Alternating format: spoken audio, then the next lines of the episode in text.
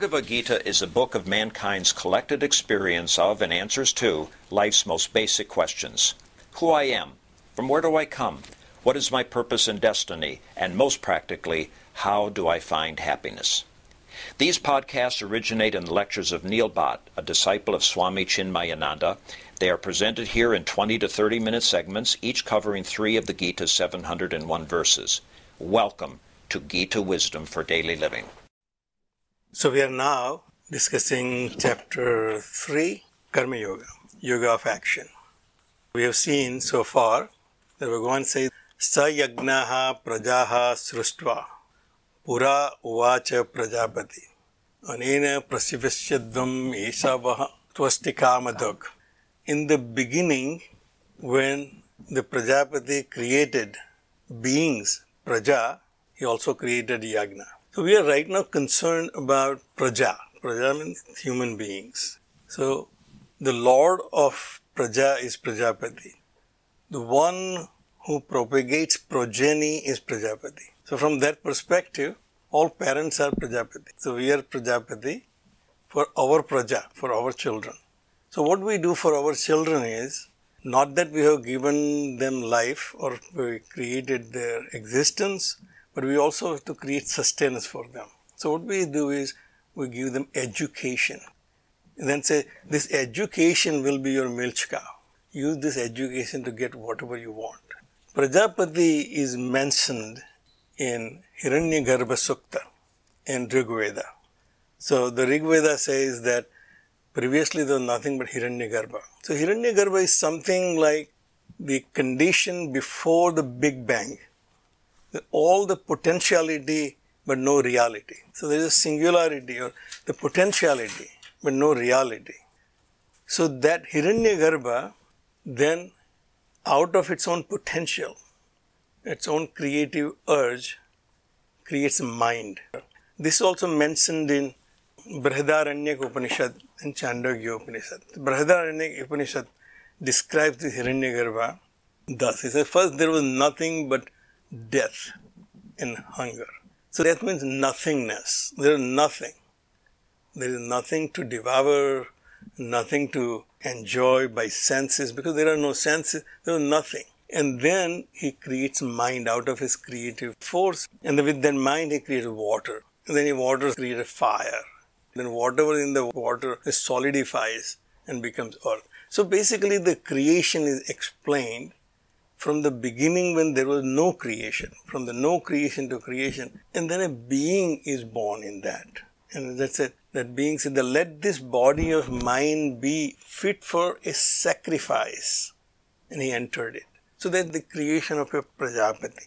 In our modern day scriptures, we say Brahma is the Prajapati. Brahma is the creator, is the Prajapati. But here Prajapati is very defined as the Pati of Praja, the beings. So in our Puranas, we also have Daksha Prajapati. Shiva is Pashupati, he is Lord of all beings. In Daksha, his father-in-law was a Prajapati. So there, there are several versions of this word Prajapati, but basically here in this case, it means the primordial being from which the Praja came. And then obviously that being was also concerned how this Praja will prosper. For any family man, his goal is to expand his family. So it actually says, Anene prasivishadvam. May you propagate your progeny through this. May you multiply with this. We also can take it as, may you grow with this. And then it said that this yagna which I have created is your milch cow. The sacrifice that which I have created is the giver of all that you desire all that you need. That's what Bhagavan started in saying.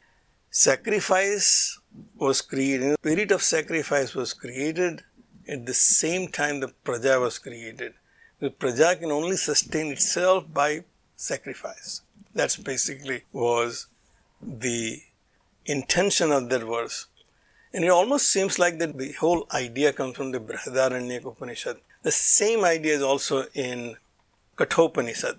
So basically, there is a being who is the first created being. This will be similar to the Christian theory of Adam being the first man. It says that anena prasivashadvam esah vaha istakamadak. For you, this will be your milch cow. This sacrifice, the spirit of sacrifice will be all that you need. And then from that you can get anything that you want. Brihadaranyaka Upanishad also says Prajapati has two types of sons. The one are the Devas and the other are the Asuras. Now even if we don't get into our Puranic and Vedic theories of our Devas and Asuras, at our micro level, the Devas are our senses. And if I take care of my senses, my senses will take care of me. If I take care of my eyes, I will take care of the, my, my world of seeing. If I take care of my ears, my ears will take care of my world of my sound. My world will be taken care of if I take care of my senses. So he said that you nourish the devas and devas will nourish you. At a global level or universal, we can say devas are the phenomenal forces, the nature. If I cherish nature, nature will cherish me. And probably it was difficult to understand this concept 100 years ago, but in today's time with the global warming and all the concern about climate change, we can understand that if we as human beings don't take care of the climate, the environment, the envir- environment will not be able to support us as a species on this planet. The Bhagavan said that you nourish devas and devas will nourish you. And with that cooperative relationship, thou shalt prosper. Yagna sista asinaha santaha muchyante sarvakilbishaihi. The good people, the righteous one, they eat the remnants of the yagna. And by eating the remnants of the yagna, they are freed from all sins. So as we have seen that the idea is not to just take whatever is left over from yagna, but the product, the profit which we make out of our cooperative endeavor. That if I share only portion which comes rightfully to me, then I don't have a guilty feeling. If I run a company, there's a profit, and if I don't become so greedy that nobody else gets, everybody suffers, but I get the lion's share. Bhagavan said, then you're a thief. As we have seen earlier, if you get the lion's share of what comes out of the collective activity, everybody has put their sacrifice in it, they put their efforts in it. What came out of that activity, if I take away lion's share, then I'm a thief. But if I take what is rightfully mine, what comes to me as prasad from that activity, there will not be any guilt feeling. I have done my part. What I take from this community, I give it back. I live in Henrico County, I use their services, I pay my taxes. You have no guilt feeling. If you're not paying your taxes, you will have guilt feeling. The good people who eat the remnants of yagna, the rightful portion which comes to them as prasad of the yagna, they are freed from all sin. They have no guilt. They have no bondage of actions. As we have seen, the actions have this chain reaction, uh, cause and effect. They will not be binding to those who work in the spirit of yagna can only take what is rightfully theirs at the end of that endeavor. Bhunjate te twadam papa e pachanti atma karana. Same idea is now described as, but one who is only acting for himself, that he wants his action to benefit him alone. That one who is cooking for himself, pachanti, one who digests. In other words, one who only work for himself and he does not want anyone else to get benefit of his actions, he is pachanti atma karana. Bhunjate te twadam papa. Such a person is eating sins. In other words, he will have guilty feeling. No matter how much you avoid, let other people know what you are doing, but your mind will constantly tell you that what you are doing is very selfish, that you are not taking care of anyone. If all people around me are suffering, and I'm enjoying just the comforts which are available to me, then I'm basically living in guilt. Those who are only acting for themselves and not thinking about the rest of the community, the universe. We're a part of it because we are not island by ourselves in this universe. I exist because universe exists and we are all connected with each other. Now that idea is now in the next two verses are very clearly demonstrated by Bhagavan that there is no separate existence for anything in this world. Everything is connected with each other. Everything is dependent for its own existence on something else. It starts with us, the beings. These are two very famous verses. He said, Annad Bhavati Bhutani. This is the most obvious thing Bhagavan can state. That's something you and I can vouch for. That my body is made up of nothing but food. So the beings are nothing but modification of food. Any being, any entity which is a animate entity you can think of, is nothing but modification of food when it comes to the gross expression of that being. So, Annad Bhavati Bhutani. The beings are created from food. The food supports the existence of being. Very obvious to all of us, no really argument here. Parjanyat Anna Sambhavaha. And this food is only possible because of rains. Rains create food. Swami used to remind us that even people who are non vegetarian, who are eating meat, the meat also comes from nothing but the food eaten, the vegetables or whatever grows out of ground by those animals. So they used to say they are, they are two steps removed vegetarians. Bhagwan said that, that food is only possible because the rain's coming down, and therefore we are afraid of drought. If there's a drought, there will be famine, there won't be anything to eat, and then people will eventually die all beings will die because there is no food. Food is the basic ingredient which makes people in existence. Yagnat bhavati parjanyaha and rains are possible because of collective actions. Now, obviously, this concept uh, was difficult, as I said, for people probably who did not have this climate change. But now we can understand that rains, the climate which is supporting this cycle, eco cycle, is basically dependent on the overall actions of all beings on this planet and elsewhere probably. Also in our Vedic tradition, there is no rain, they will do some kind of yagna to invoke the rain gods. Swamiji even mentioned that even today people have experimented. But even if we keep that aside, our actions will keep this natural balance in the environment so that the production of food becomes regular and our existence becomes possible. Yagna karma samudbhavaha. So the yagna, the cooperative actions of all beings in harmony with nature will create rains, but this cooperative action is possible because of individual actions, karma samudbhavam. That obviously we understand. Unless each one of us do our part, there won't be a cooperative action. There won't be yagna. There is no communal projects. So when you do communal project, the unit is an individual action. Karma Brahma Udbhavam. Now, this is where I think it's slightly complicated because various translators have translated very differently. At least this Bhagavad Gita says this Brahma is Brahma, the creator. The karma is possible because Brahma has created this universe. The other translation I have seen which says Veda.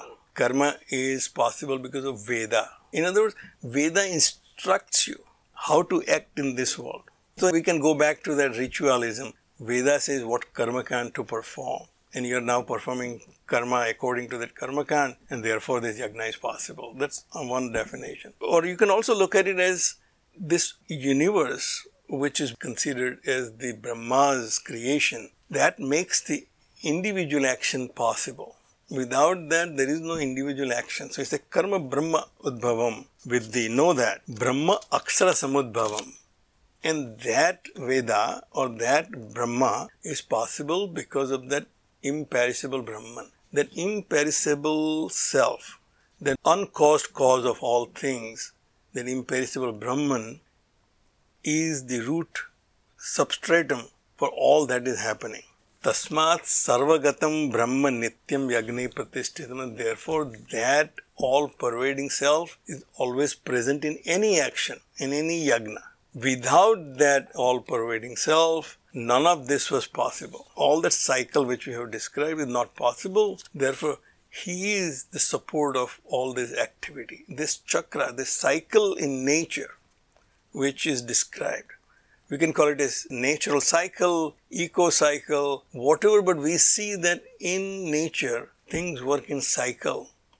And unless all parts of this cycle performing properly, the cycle gets disturbed and, and out of balance. So the last verse which we take today says, Evam pravartitam chakra. This cycle is thus revolving, set in motion by the Creator Himself, Prajapati or Ishvara. So Hiranyagarbha, which we have talked about, is equivalent to Ishvara. The Ishvara, as we have discussed before, is Brahman, pure consciousness with the power of Maya, is Ishvara. When he, with his creative urge, creates, he becomes Ishvara. The cycle is set in motion by the Creator himself. Na vartayati iha yaha. One who does not follow that cycle. One who is not following the discipline of acting his part in that cycle. Aghayuhu indriyaramaha mogham parthasa jivati. Such a person is living in sin. Indriyaramaha he is engaged in nothing but sense pleasures only. He is not concerned about his own well being or the well being of the society or well being of all his family or well being of his community or in the end the cosmic cycle or the nature, the environment. Such a person is living in sin and mogham parthasa jivati he is wasting his life. In other words, this precious life which is given to him after the eons of evolution that he has become a praja, a human being, that is now wasted. There was a one question last time Govind asked, he said, why we are always given this example of inanimate objects such as sun and moon and say follow there because they don't have a choice. Sun is shining without any any discrimination. But sun really doesn't have any choice, as we know now as people of science. Or the rain or a tree or the examples given by Mahatmas really doesn't make much sense to me because I am the person who has free will. I choose whether this is right or wrong. Sun and moon do not have much choice. They do what they are supposed to be doing as they are created. It is my theory that these examples are given because they are no different part of this universe as we animate beings are. So, if we are part of the same universe which came out of this Big Bang and this continued to expand and the life was created, we became who we are, we actually have a larger sense to participate in this will than inanimate objects which are involuntarily participating. So the sages are pointing out that rest of the universe is in harmony with each other. You don't become the one who is a disruptor because you have free will. Do not misuse your free will. Be a good citizen of this universe. We'll stop right here. If you find this podcast helpful, please support it by donating any amount by going to the episode's website at neilbhatt.com podbean.com or at chinmayarichmond.org. Thank you. ॐ सर्वे भवन्तु सुखिनः सर्वे सन्तु निरामयाः सर्वे भद्राणि पश्यन्तु मा कश्चित् सुख भाग भवे। ओम शांति शांति शांति। हरि ओ श्री गुरुभ्यो नमः। हरि ओम।